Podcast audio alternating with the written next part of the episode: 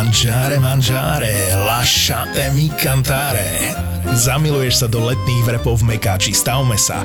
Sara perché ti amo. Nahriata tortilka potretá jemnou paradajkovou omáčkou s oreganom a krémovým cesnakovým dipom, kúsky grillovaného kuraťa, čerstvá zelenina, trochu rukoly a mamma mia. Buongiorno.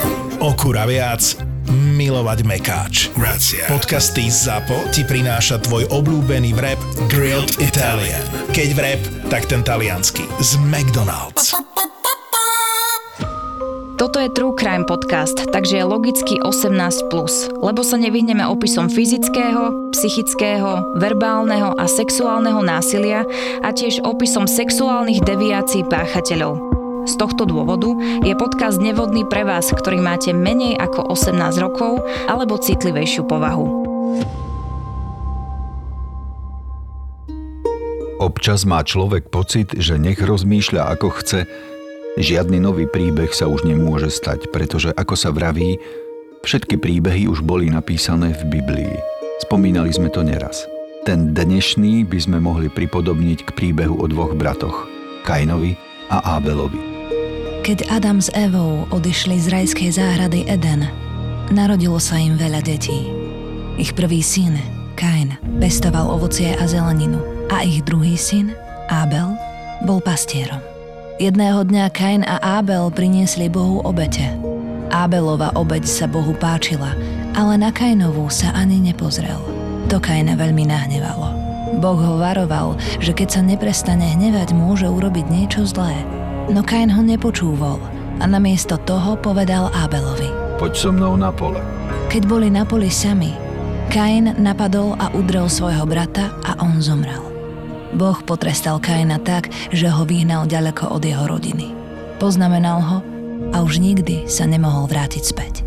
Na týchto príbehoch nám chceli tie také predošlé generácie niečo odkázať, nejaké ponaučenia, čo mohlo byť ponaučenie, alebo možno aj varovanie plynúce z tohto príbehu. Rodičia by mali k všetkým svojim deťom pristupovať harmonicky a ani jedno neuprednostňovať. Niektoré dieťa sa zdá byť rodičom menej efektívne vybavené a to potom uprednostňujú, alebo môže byť nejako postihnuté. Naopak niektorí rodičia vyzdvihujú a uprednostňujú dieťa, ktoré je vybavené napríklad kognitívnymi schopnosťami významnejšie ako ostatné deti. Na toto by si rodičia mali dávať ohromný pozor, aby sa toto nikdy nestalo.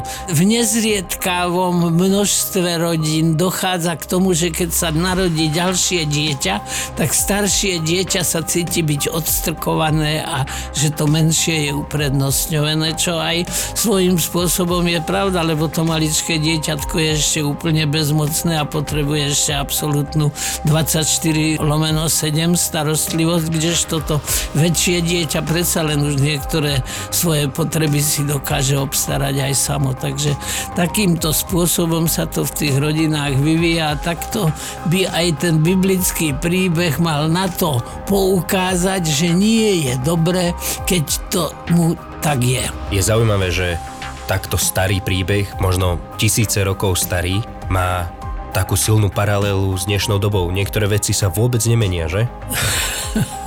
Niektorí hovoria, že história sa opakuje, iní hovoria, že história sa opakuje v tom zmysle, že to, čo sa kedysi odohralo ako dráma, tak sa zopakuje ako fraška. Pravda bude niekde uprostred.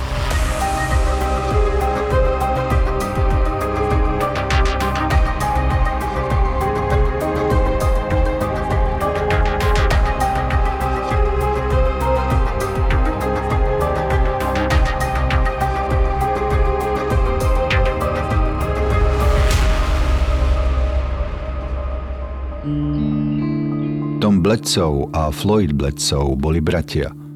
Floyd bol o dva roky mladší a jeho starší brat Tom o ňom hovoril, že bol miláčikom rodičov. Žiarlil na neho. Medzi bratmi panovalo napätie, to sa občas stáva. 5. novembra 1999 bol piatok. Priemerná denná teplota okolo 12 stupňov. Niečo pred pol piatou popoludní vystúpila 14-ročná Zeta Camille Arfman zo školského autobusu a zamierila domov. Spolu so svojou sestrou, jej manželom Floydom Bledsovom a ich dvomi malými synmi bývali v obytnom prívese. 23-ročný Floyd pracoval ako pomocný robotník na farme. V meste Oskalúza v štáte Kansas, kde Floyd býval s manželkou, jej sestrou a deťmi, sa týmto pomocným robotníkom hovorí farmhand, čo si ako farmárová ruka alebo farmárovi k ruke. Keď sa okolo 5. zastavila v prívese Kamilina kamarátka, aby ju vytiahla von, Kamil už doma nebola. Bol tam síce jej kabát a taška, ale nie dievča, ktorému patrili. Večer Kamil neprišla ani na stretnutie v miestnom kostole. Vtedy už jej rodina znervóznela a všetci ju začali hľadať. Bezvýsledne. Zašli preto na políciu a tá vyhlásila pátranie. Na druhý deň, 6. novembra, bola celá Oskalúza oblepená plagátmi s fotografiou malej Kamil. O jej zmiznutí sa hovorilo počas bohoslužby v kostole. Večer si pastor James Bowlinger otvoril schránku svojho telefónu a našiel v nej odkaz, ktorý do nej nahral Tom Bledsoe, Floydov brat, u ktorého bývala malá Kamil. Viem, kde je Kamil.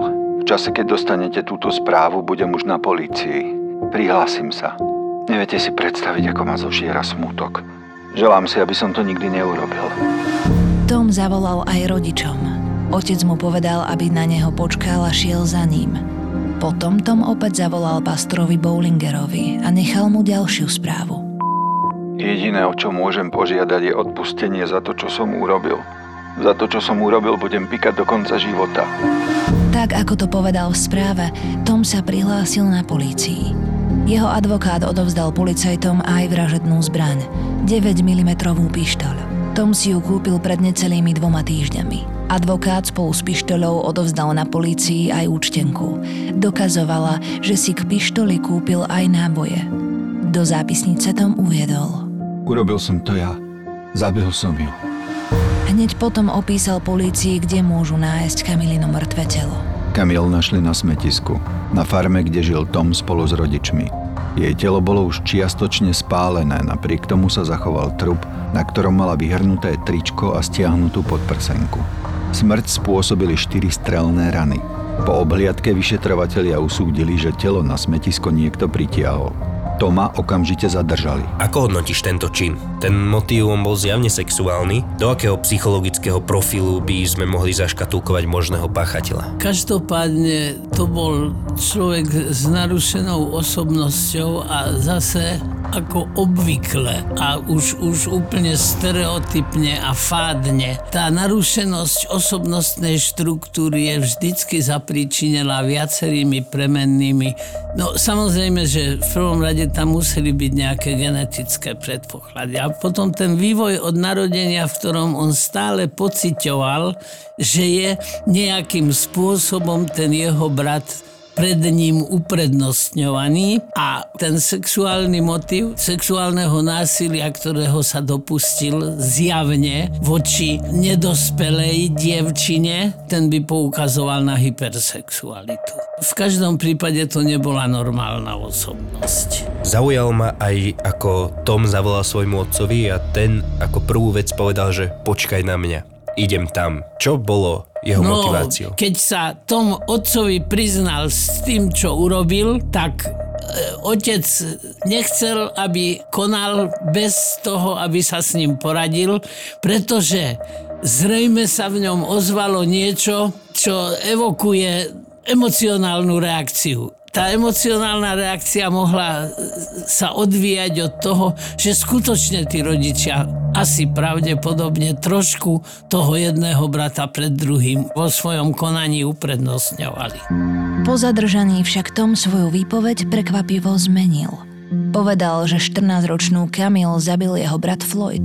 Údajne sa priznal Tomovi počas rozhovoru, keď v sobotu, na druhý deň po vražde, rozdával na okraj cesty letáky o zmiznutej dievčine. Floyd opísal bratovi vraždu i to, kde nájdu telo. Po tejto šokujúcej zmene výpovede Tom dodal, že ho jeho brat Floyd prinútil, aby zobral vinu na seba. Vyhrážal sa mu, že ak to neurobí, každému povie, že Tom skúšal sex so psom a masturboval pri pornografii. Po zmene výpovede policajti Toma prepustili a z vraždy prvého stupňa obvinili jeho brata Floyda. Pridalo sa k tomu obvinenie z mravnostných prečinov s dieťaťom, pretože Kamil mala len 14 rokov. Prekvapilo ma, že polícia automaticky uverila novej verzii Toma a prepustili ho, nič nepreverovali a zadržali teda jeho brata.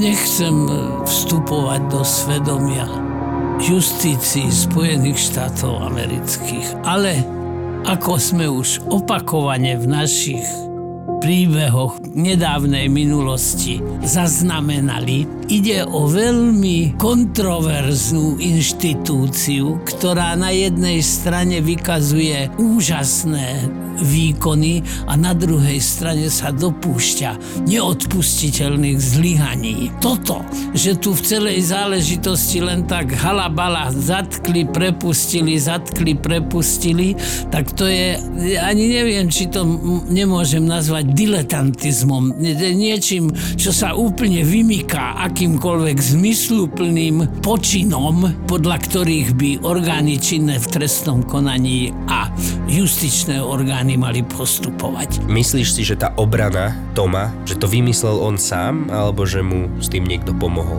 Ako napríklad advokát, alebo možno aj jeho No tak otec? advokát mu samozrejme v tom mohol pomôcť. On ako obvinený má právo brániť sa spôsobom, ktorý uzná za vhodný, nemusí hovoriť pravdu. Pokiaľ je obvinený, priznanie je polahčujúca okolnosť, ale ako hovoria skúsení zločinci, ale predstavuje vyšší trest. Taktiež ma zaujala tá časť, kde tak zaimprovizoval, že ho vraj brat pristihol, ako skúša sex so psom a taktiež, že masturboval pri pornografii. Myslíš si, že toto je niečo, čo vymyslel, zaimprovizoval na mieste, alebo že za tým niečo bolo? Myslím si, že, myslím si, že sa to odvíja od niečoho pri najmenšom podobného tomu, čo vyprodukoval. V apríli 2000 postavili Floyda pred okresný súd v Jefferson County. Museli mu obliecť nepriestrelnú vestu. Rodina malej Kamil sa mu vyhrážala smrťou. Podľa obžaloby mu priťažilo aj to, že v čase pred vraždou sa Floyd už rozvádzal s manželkou a tvrdil, že malá Kamil je veľmi príťažlivá. Jeho brat Tom na súde zopakoval, ako sa mu brat Floyd priznal k vražde a prerozprával znovu celý príbeh. Vravel, že prišiel k Floydovmu autu, stiahol okienko na svojom voze a obaja sa cez stiahnuté okienka rozprávali. Motory aut pritom bežali. Tom mal však dosť vážnu poruchu sluchu a väčšinou musel byť pri rozhovore obrátený k tomu, s kým sa rozprával, aby si pomáhal odčítaním spier. Ťažko by počul brata pri bežiacom motore. Svojím spôsobom to bola nahrávka Floydovmu obhajcovi, aby jeho výpoveď pochybnil. Tento však neurobil. Na súde vypovedal aj Tomov a Floydov otec. Potvrdil, že Tom bol s ním a mamou okolo jednej popoludní na aukcii. Táto výpoveď len potvrdila Tomovu nevinu, jeho alibi a priťažila bratovi Floydovi, ktorý tlačil na Toma, aby vraždu zobral na seba. Neistotu o tom, ktorý z bratov je vrah, vniesla do prípadu výpoveď iba dvojročného Floydovho syna Codyho, ktorý povedal Tom zastrelil. Bum, bum, bum. Hodil ju do vody. Zabalil do deky. Tom jej zavrel oči a dal jej pusu na ličko. Už niekoľko dní na to však malý Cody povedal, že Kamil zabil otecko, teda Floyd. Obvinený Floyd na súde nevypovedal. Zrejme na radu svojho obhajcu využil piatý dodatok Ústavy Spojených štátov amerických, ktorý mu to umožnil. To je dosť zlá rada takomto prípade, že? A vôbec postoje toho advokáta úplne jednoznačne poukazujú na to, že bol druhou stranou kúpený. Alebo bol len tak nekompetentný Pre, možno. predpokladáme, že to bol vzdelaný právnik.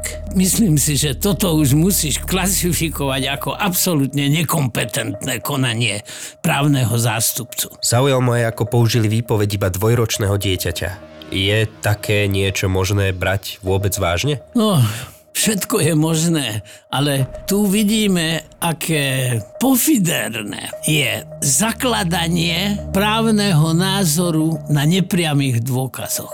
Lebo tu žiadny priamy dôkaz nebol, len výpovede jednej a druhej strany. s takýmito situáciami mimoriadne frekventovane medializovanými sa stretávame aj v našej právnej a policajnej praxi. Nepriame dôkazy môžu dokonca viesť aj k obvinenia podaniu obžaloby a dokonca aj k odsúdeniu, ale správneho hľadiska je to veľmi pofiderná záležitosť, pretože oni musia tvoriť taký nepriestrelný systém, ktorý skutočne nie je možné narušiť.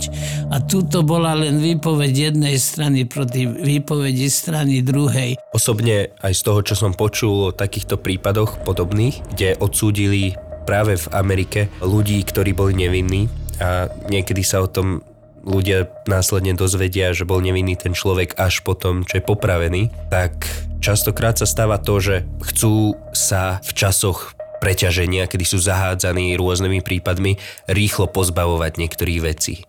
A vtedy to doslova odfláknú. Môže aj toto byť prejavom takého niečoho, proste odfláknutia na úkor slobody nevinného človeka? Po svojej mnoho desaťročnej praxi súdneho znalca, kde sa stretávam s najrôznejšími trestnými vecami, tak môžem povedať, že tento prípad je veľmi komplikovaný od samého začiatku a že vzhľadom na jeho komplikovanosť bol skutočne odfláknutý. No, keby len tak, ako si to teraz pred pred chvíľou povedal, ale ja si skôr myslím, že to bolo odflaknuté dokonca zámerne a vieme aj v súčasnosti dokonca aj v našej súdnej praxi. Máme také prípady, v ktorých došlo k zamlčaniu, prekrúteniu a sfalšovaniu dôkazov. Nebudeme to rozmazávať, pretože väčšinou sú to prípady, ktoré ešte nie sú ukončené a nechcem mariť vyšetrovanie.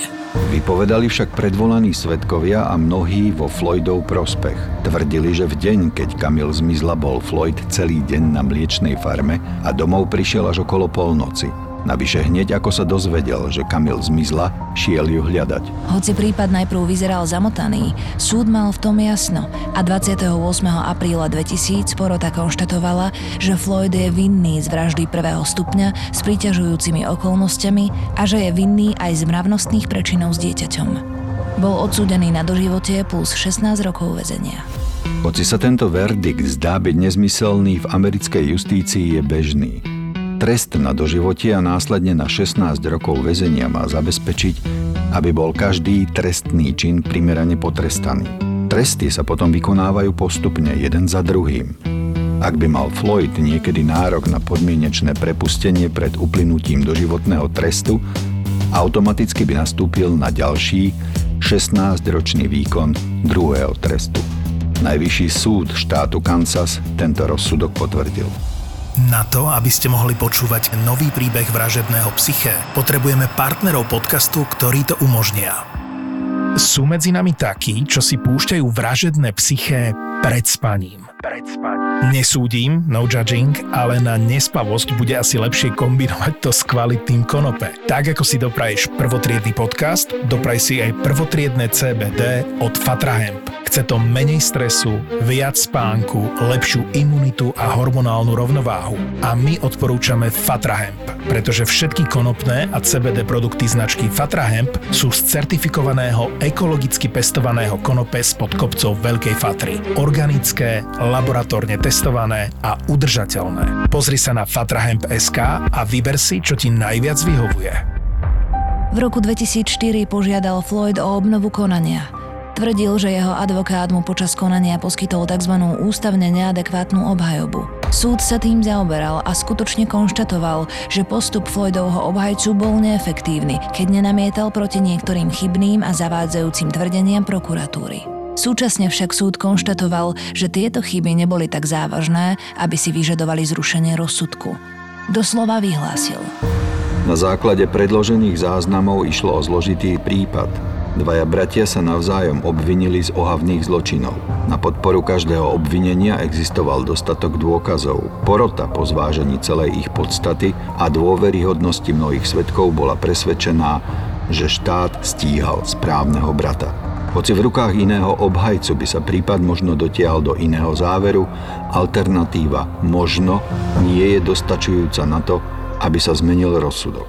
Myslím si, že muselo byť zjavné, že Floyd nebol páchateľom tohto činu. Ani tak by som nepovedal, že to muselo byť zjavné, muselo to byť pri najmenšom úspešne spochybniteľné toto nebolo možné takto, že, že všetky, aj odvolací súd, aj, aj, aj najvyšší súd štátu Kansas tento rozsudok odklepli. Pri všetkej úcte slovenská justícia asi pravdepodobne nie je najlepšia na svete, ale neviem si predstaviť, že by sa toto v súčasnosti mohlo stať.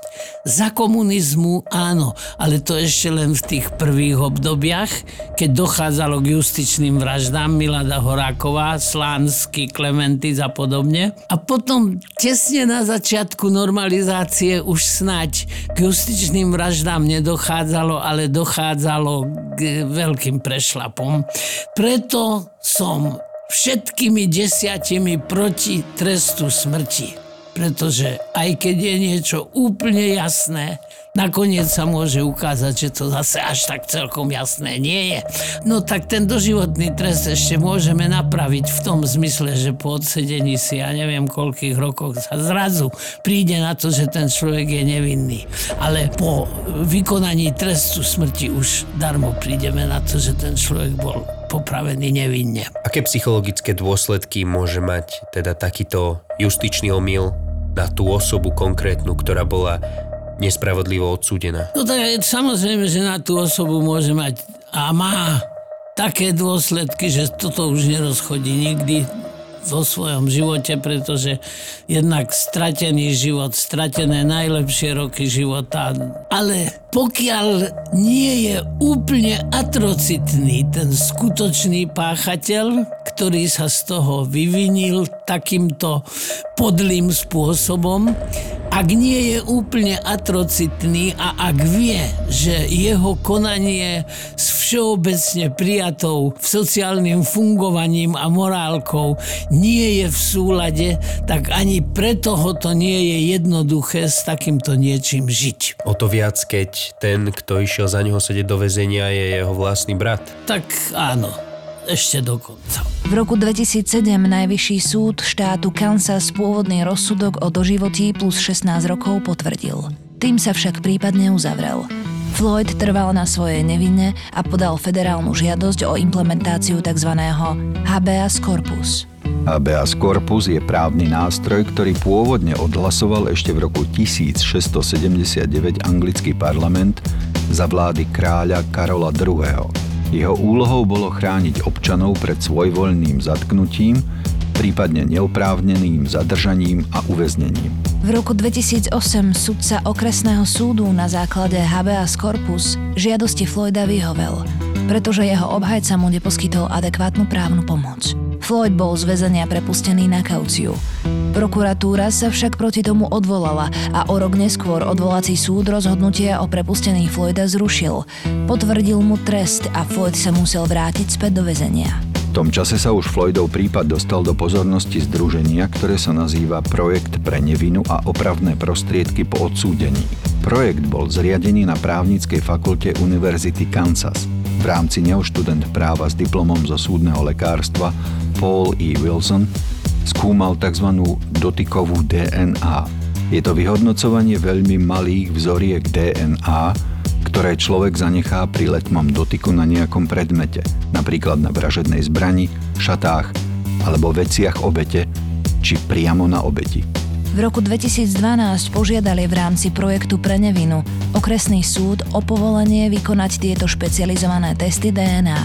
V roku 2014 sa projekt pre nevinu v Kansase spojil s projektom pre nevinu Midwest a otestovali DNA vaginálneho výteru aj oblečenie malej Kamil. Test vaginálneho výteru vylúčil odsúdeného Floyda a napokon potvrdili zhodu z DNA jeho brata Toma Blecova.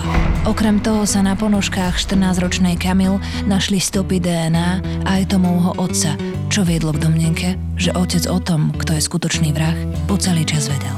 Právnici bojujúci za Floydovú nevinu počas vyšetrovania navyše našli príkaz podpísaný prokurátorom, okresným šerifom a zástupcom Kansaského úradu pre vyšetrovanie, v ktorom sa ešte pred súdnym procesom dohodli, že na predmetoch, ktoré mali byť dôkazmi, sa nebudú vykonávať žiadne testy DNA. Prečo? To tak spravili? To je úplne absolútne nepochopiteľné, ale tu vlastne bolo úplne negovaná zásada platná už od čias antického trestného práva in dubio pro reo. Iná možnosť ešte neznamená, že nie je vinný. Akože nie. Vinný môže byť len vtedy, keď je to nadovšetky pochybnosti dokázané. A pokiaľ je, sa jedná len o nepriame dôkazy, tak tie musia byť sklbené ako Lego. Nič lepšieho si neviem predstaviť. Takže tieto fiškálske kľúčky ma uvádzajú do takého smutného, dysforického stavu, kedy mám chuť povedať, prosím vás, zverte celú záležitosť do rúk niekomu inému. Ako keby sa toho na začiatku chceli zbaviť a potom, keď to začalo vychádzať najavo, tak to chceli ututlať, no, že to... dalo by sa to asi tak, dalo by sa to asi tak povedať tam orgány činné v trestnom konaní, prokuratúra a súd jednajú tak kontraproduktívne a kontroverzne, že sa to ani nedá vypovedať. To sa nedá prirovnať ani k návratu na divoký západ do obdobia sudcu Linča. Aký následok potom môže postihnúť vlastne týchto ľudí, ktorí poslali do väzenia nevinného? No, musel by sa dokázať úmysel. Blbosť nie je trestný čin v tomto prípade. V októbri 2015 podali Floydovi právnici na základe výsledkov testov DNA návrh na zrušenie rozsudku a trestu. O pár týždňov potom sa prípad šokujúco, ale definitívne rozuzlil. 9. novembra 2015 spáchal Floydov brat Tom Bledsoe samovraždu. V Bonus Springs, kde sa to stalo, nechal po sebe niekoľko listov na rozlúčku. V nich sa priznal, že to bol on, kto zabil Kamil potom, ako ju znásilnil. V liste adresovanom rodičom napísal, že Floyd je nevinný a požiadal ich, aby mu povedali, že ho to mrzí. Okrem toho v listoch napísal, že to bol prokurátor, kto mu prikázal, aby klamal a že to bol opäť prokurátor, kto do vraždy zatiahol Floyda. Znásilnil som a zavraždil 14-ročné dievča. Poslal som nevinného človeka do väzenia. K stopám DNA svojho otca, ktoré sa našli na ponožkách malej Kamil, uviedol, že s ňou mal sex na posteli svojich rodičov a zrejme tak sa dostala DNA na Kamiline šaty. Otca zo spoluviny vylúčili. Tom nakreslil aj mapu a vyznačil na nej, že približne 20 metrov od miesta, kde bolo pohodené telo dievčaťa, by sa dala nájsť nábojnica po jednej strele.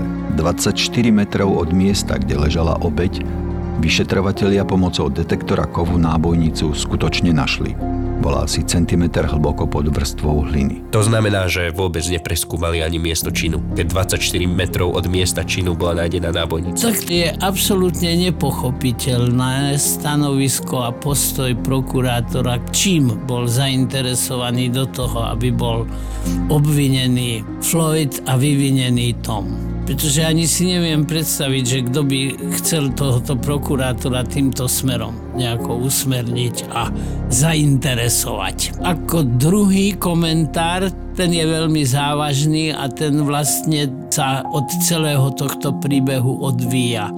Nejednalo sa o atrocitného psychopata, ale o sociopata, ktorý síce vedel, že to, čo robí, nie je v súlade so všeobecne uznávanou morálkou, tým, že nemohol s vedomím toho, čo urobil, ďalej žiť, svedčí o tom, že to bol vlastne sociopat. Teda človek, ktorý síce má zachované vyššie city, ale nemá ich pod kontrolou, nemá svoje konanie pod kontrolou do tej miery, že by sa vedel zdržať konania, ktoré uspokojuje jeho bezprostredné pudovo-inštinktívne potreby. Jeho empatia a vyššie emócie nie sú schopné toto jeho pudenie prekryť a zabrániť mu. No a teraz otázka znie, že či spáchal samovraždu preto, že mal výčitky svedomia, že ten jeho brat je vo vezení, alebo či ju spáchal preto, že sa to celé nakoniec prevalilo a hrozil by mu trest. Dosť ťažko sa tieto dve veci dajú od seba odlíšiť. Pravdepodobne obidve sa na dobrovoľnom ukončení života tohto páchateľa podielali. To úplne prvé priznanie bolo bezprostredná reakcia na to, čo urobil. Nie som schopný nejakým spôsobom do celého tohto príbehu včleniť stanovisko a postoj toho štátneho zástupcu, ktorý ho údajne nahovoril na to, aby takýmto spôsobom celú záležitosť objasňoval a k nej pristupoval. Do akej miery to môžeme brať vážne, toto vyhlásenie? Nemôže ísť len proste o ďalšie klamstvo? Nebolo by to prvýkrát, čo No ale klamal. prečo by to robil, keď už sa rozhodol skoncovať so životom? Možno také nejaké ospravedlnenie svojho konania, že to zhodí na niekoho iného. Nechcem vstúpať nikomu do svedomia. No obhajoba je vždy veľmi potrebná, pretože audiature altera pars. Je treba vypočuť obidve strany, pretože objektívne dialektické zákony nám to kážu. Ale stretávam sa v priebehu svojej mnoho desaťročnej praxe s právnymi zástupcami, ktorí sa nesprávajú vždycky podľa tých prísnych od Mojžišovho zákona sa odvíjajúcich zásad morálky. Ale takíto bývajú aj prokurátori. Tam ten boj štátneho zástupcu proti obhajcovi, to je jednak aj profesionálna záležitosť a oni obaja by mali byť natoľko zdatní, aby nakoniec predsa len vyšla pravda najavo. Vieme, že nie vždy sa tak stane. 8. decembra 2015 sudca Gary Nafsinger Floydovo odsúdenie zrušil. Rovnako prokuratúra zrušila všetky obvinenia a Floyda prepustili na slobodu. Ani nie pol roka na to, v máji 2016 podal Floyd Bledsoe federálnu žalobu odvolávajúca na občianské práva, v ktorej tvrdil, že ho prokuratúra, polícia a advokát jeho brata falošne obvinili. V máji 2019 štát Kansas súhlasil s priznaním odškodného vo výške 1 30 tisíc dolárov. 1. mája 2023 bola federálna žaloba konečne urovnaná a Floyd Bledsoe získal odškodné vo výške 7,5 milióna dolárov. Po prepustení sa Floyd sústredil na to, aby sa vrátil do normálneho života čo najskôr. Snaží sa o opätovné spojenie so svojimi deťmi. V rozhovoroch plných emócií a bolesti hovorí o smútku a zmetku z toho, ako sa správal jeho vlastný brat. Keby sa bol priznal skôr, nemusel Floyd stráviť 15 rokov vo vezení za vraždu, ktorú nespáchal. Čo ti toto prezrádza o Floydovej osobnosti? Čo je on za muža? Každopádne to hovorí o osobnostnej zrelosti a do konca svojho života sa s tým nevyrovná. Nevyrovná sa s tým absolútne do tej miery, aby bol taký, ako bol predtým, než sa táto strašná udalosť stala. Ale vyrovná sa s tým do tej miery, že bude môcť existovať až do konca života sociálne priateľným spôsobom. Si súčasťou justičného systému už cca tých 55 rokov, ak to správne dávame Dalo dokopy. to tak A v tejto dlhovekej praxi stretol si sa na Slovensku s nejakým justičným omylom, že by si odsedel trest nevinný človek? Ja už nie počas mojej praxe, ale viem o tom, že za môjho života, za môjho detstva sa to stalo. Ešte raz zdôrazním, čo som tu už povedal a čo zdôrazňujem skoro pri každom z týchto našich nahrávaní. Som všetkými desiatimi proti trestu smrti. Trest smrti sa totiž to už nedá odvolať. Kain zabil svojho brata Ábela. Tom na 15 rokov odstránil z tohto sveta svojho brata Floyda. Obok za to stihol trest. Aj biblické príbehy sú napokon len o živote, vzťahoch a skutkoch, ktoré sa v rôznych podobách neustále opakujú.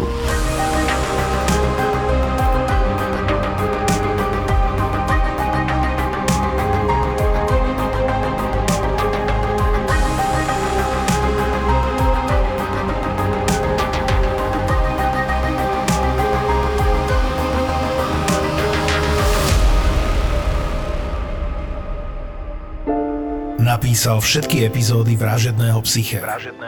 Smrť v nich opísal na 100 spôsobov. Každá z nich sa ho dotkla. Pred niekoľkými rokmi ho však smrť zasiahla dvakrát tak, že ho takmer zlomila. Tie dva prípady nikdy vo vražednom psyche neopísal a ani nikdy neopíše. Smrť malého dievčatka a jej otca rozdelila Slovensko. Nikto nedokázal pochopiť, ako sa môže stať, že otec zabudne na svoju dcéru v aute. A ani ja. Kým som s tým otcom a jeho manželkou neprežil všetko doslova, ako v priamom prenose.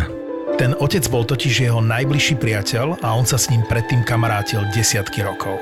Veselých, bláznivých. A potom prišla tragédia. Najprv céry a neskôr jej otca. Môj život s Jojom je strhujúca kniha plná smiechu aj slz, ktorú napísal Dušan Budzák, autor literárnej predlohy podcastov Vražedné psyché. Ohurujúce svedectvo o tom, ako sa každému z nás môže stať, že zabudneme na svoj najväčší poklad napriek tomu, že ho nesmierne milujeme. Ale nenechajte sa pomýliť. Hoci v knihe opisujem smrť, je plná aj smiechu a radosti. Je v podstate ako náš život. Plná úsmevu aj slz. Alebo ako znie podtitul knihy. Aj tie najväčšie tragédie majú svoj šťastný začiatok.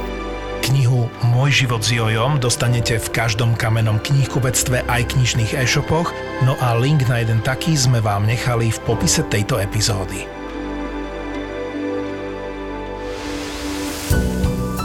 Vražetko bude konečne naživo doma v Trenčíne. Hlavná postava podcastu Vražedné psyché, pán doktor Svetozár Droba, pochádza práve z Trenčína a tu je naplánovaná ďalšia zastávka Zapotúr. Spolu s Kristínou Kevešovou a jej profilom zločinu vám pripravia extrémne mrazivý krimi večer. Vražetko a profil v piatok 23.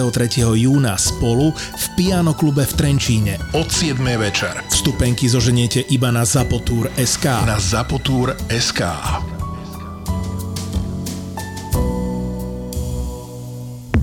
ZAPO. Zábrná v podcastov.